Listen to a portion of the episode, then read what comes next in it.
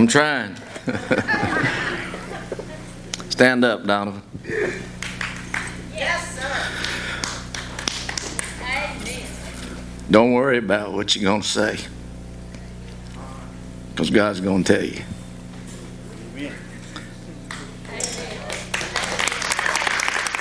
Stand up. Everybody stretch out your hand towards him. He's uh, going to get to share his story uh, in prison Saturday night over at Biodor Cheat. We're warden. Lewis is the warden, and uh, Donovan's been there and done that, and he's there to show them and testify to them that God can change your life. So, so let's pray for him right now. Father, I thank you for the life changing power of Jesus Christ.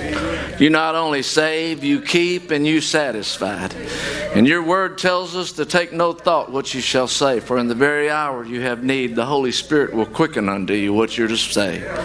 God, I pray your anointing would be upon Donovan, that as he goes into that prison, hundreds of lives would hear the gospel of how you've changed him inside and out, and how even though he was once incarcerated, he was a free man inside. But God, today he's there to represent you and to testify to those that are bound, that Lord, that they can be free. God, I thank you for what you're doing in him and through him, and I pray that you're going to use him in a mighty way. We expect a great testimony to come from his trip over there in Jesus' name. Amen. Oh, P.S. Lord, let him out. Let him out when he wants out. Turn in your Bibles, if you would, to Mark chapter 10.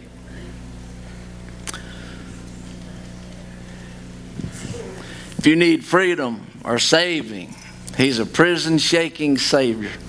If you got chains, He's a chain breaker. But I want to tell you something. There's, there's things that go along with that. The definition of insanity is what? Doing the same thing over and over and expecting different results. And I want to tell you that I know by life's experiences in my own life, as well as the Spirit of the Lord revealing to me this afternoon after lunch what I was to share tonight. There are some of you in this place tonight. You keep making the same mistake over and over and over again at the same place, and you're wanting to blame everybody but yourself. And I want you to recognize something that nobody's in charge of your life but you. Let's read Mark 10, verse 46. Very simple passage of Scripture. I actually read this passage of Scripture, I don't know, a year and a half, year and a half ago or so here at this place, but God quickened it to me today. 1046. Now, Jesus had, in the previous verses, had just got through explaining to his disciples the importance of the, and the greatness of servanthood. He was trying to teach his disciples to be servants.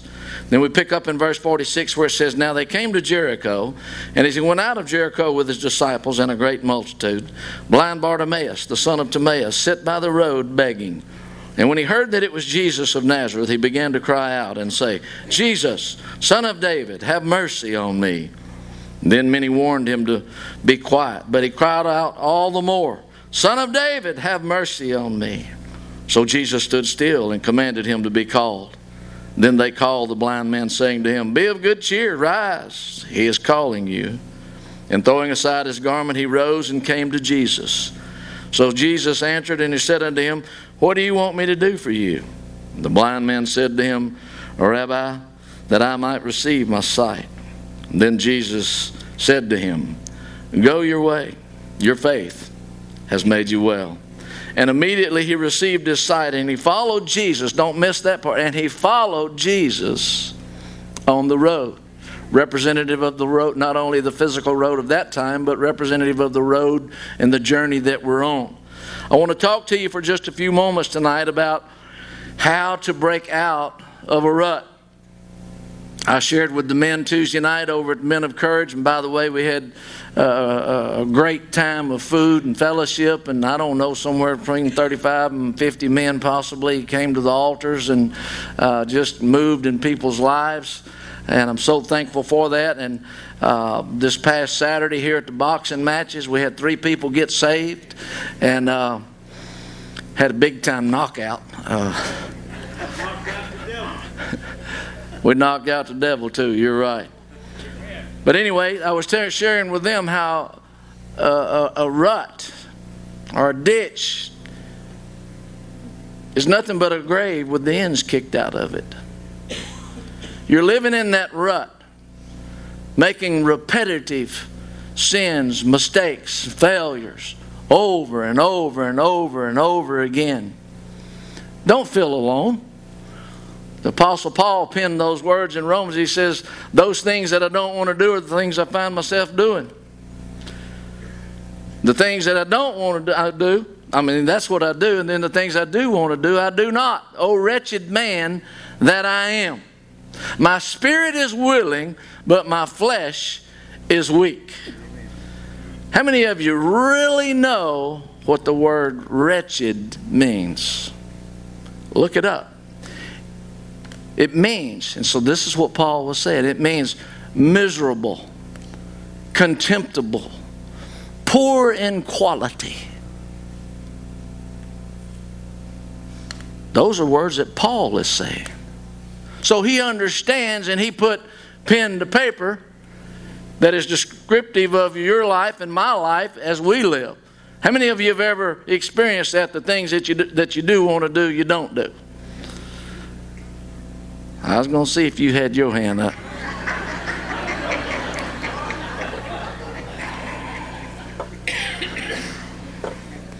I better move on.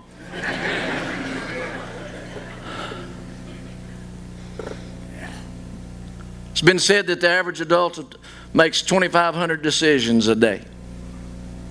And I assure you, not most of, most of them are not good ones. It actually begins the night before we go to bed when we decide what time we're going to get up and set the alarm clock. I wish I had that problem. There's an internal clock that goes off somewhere between 3 and 3:15 every morning.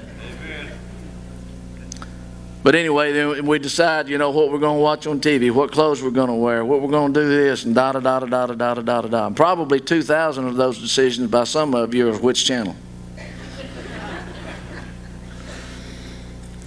but if you'll be honest with yourself, and I'm not going to be long tonight, you find yourself in a rut. You find yourself just being that creature of habit. You find yourself making the same stupid decision over and over and over. And I'm not being hard in that. How do you know that? I've done it for years. Learned from some of them, still learning from some of them. We help people that need some community service from time to time for DUIs, etc., etc., and it's the same mistakes being made over and over and over. And who made them? I did. You did. But unfortunately, in this generation and society that we're living in, it's the blame game. We're always pointing at anything and everything but myself.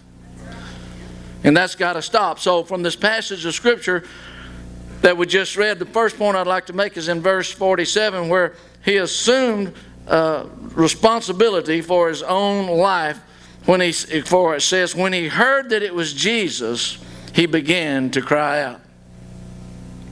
You'll never change until you accept responsibility for your own life.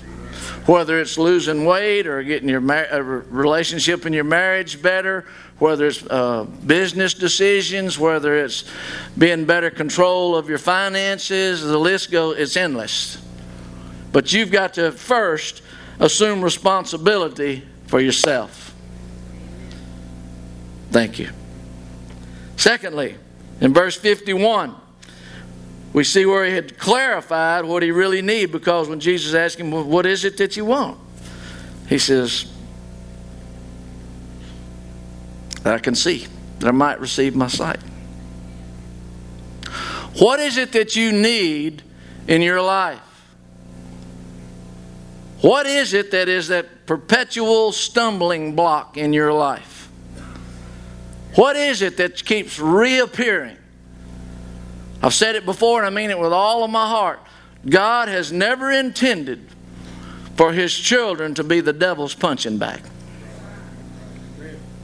He's called us, equipped us, armed us, if we'll receive it, to be the victors and not the victims, to overcome and not be overcome. So, why aren't we? Bad choices, yielding to the flesh, not putting the Word of God in our life. See, the scripture says this I have hid thy word in my heart that I might not sin against you. Have you ever stopped to think that maybe you're not armed properly to fight the fight that you need to be fighting? That you don't have, you have not made uh, arrangements for the weaponry that's available to you? We recognize even, I think it was last week I was preaching about how Jesus in the wilderness, every time the devil tempted him and came to him to try to get him to mess up, what did he do? He quoted the word. We're made overcomers by the blood of the Lamb and the words of our testimony, which is the word of God. The word is the sword of the Spirit. Faith in that word is the breastplate that quenches all the darts of the enemy. So you've got to Get the Word of God in you. Out here on Thursday night or wherever you go on Sundays or Wednesdays or whatever is great, and I'm glad you do, but that is not enough. You've got to partake of daily bread.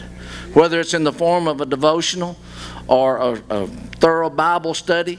By the way, they started the women's Bible study Tuesday night, and I've heard nothing but great reports. And it's not too late for you ladies that weren't there to, to come on.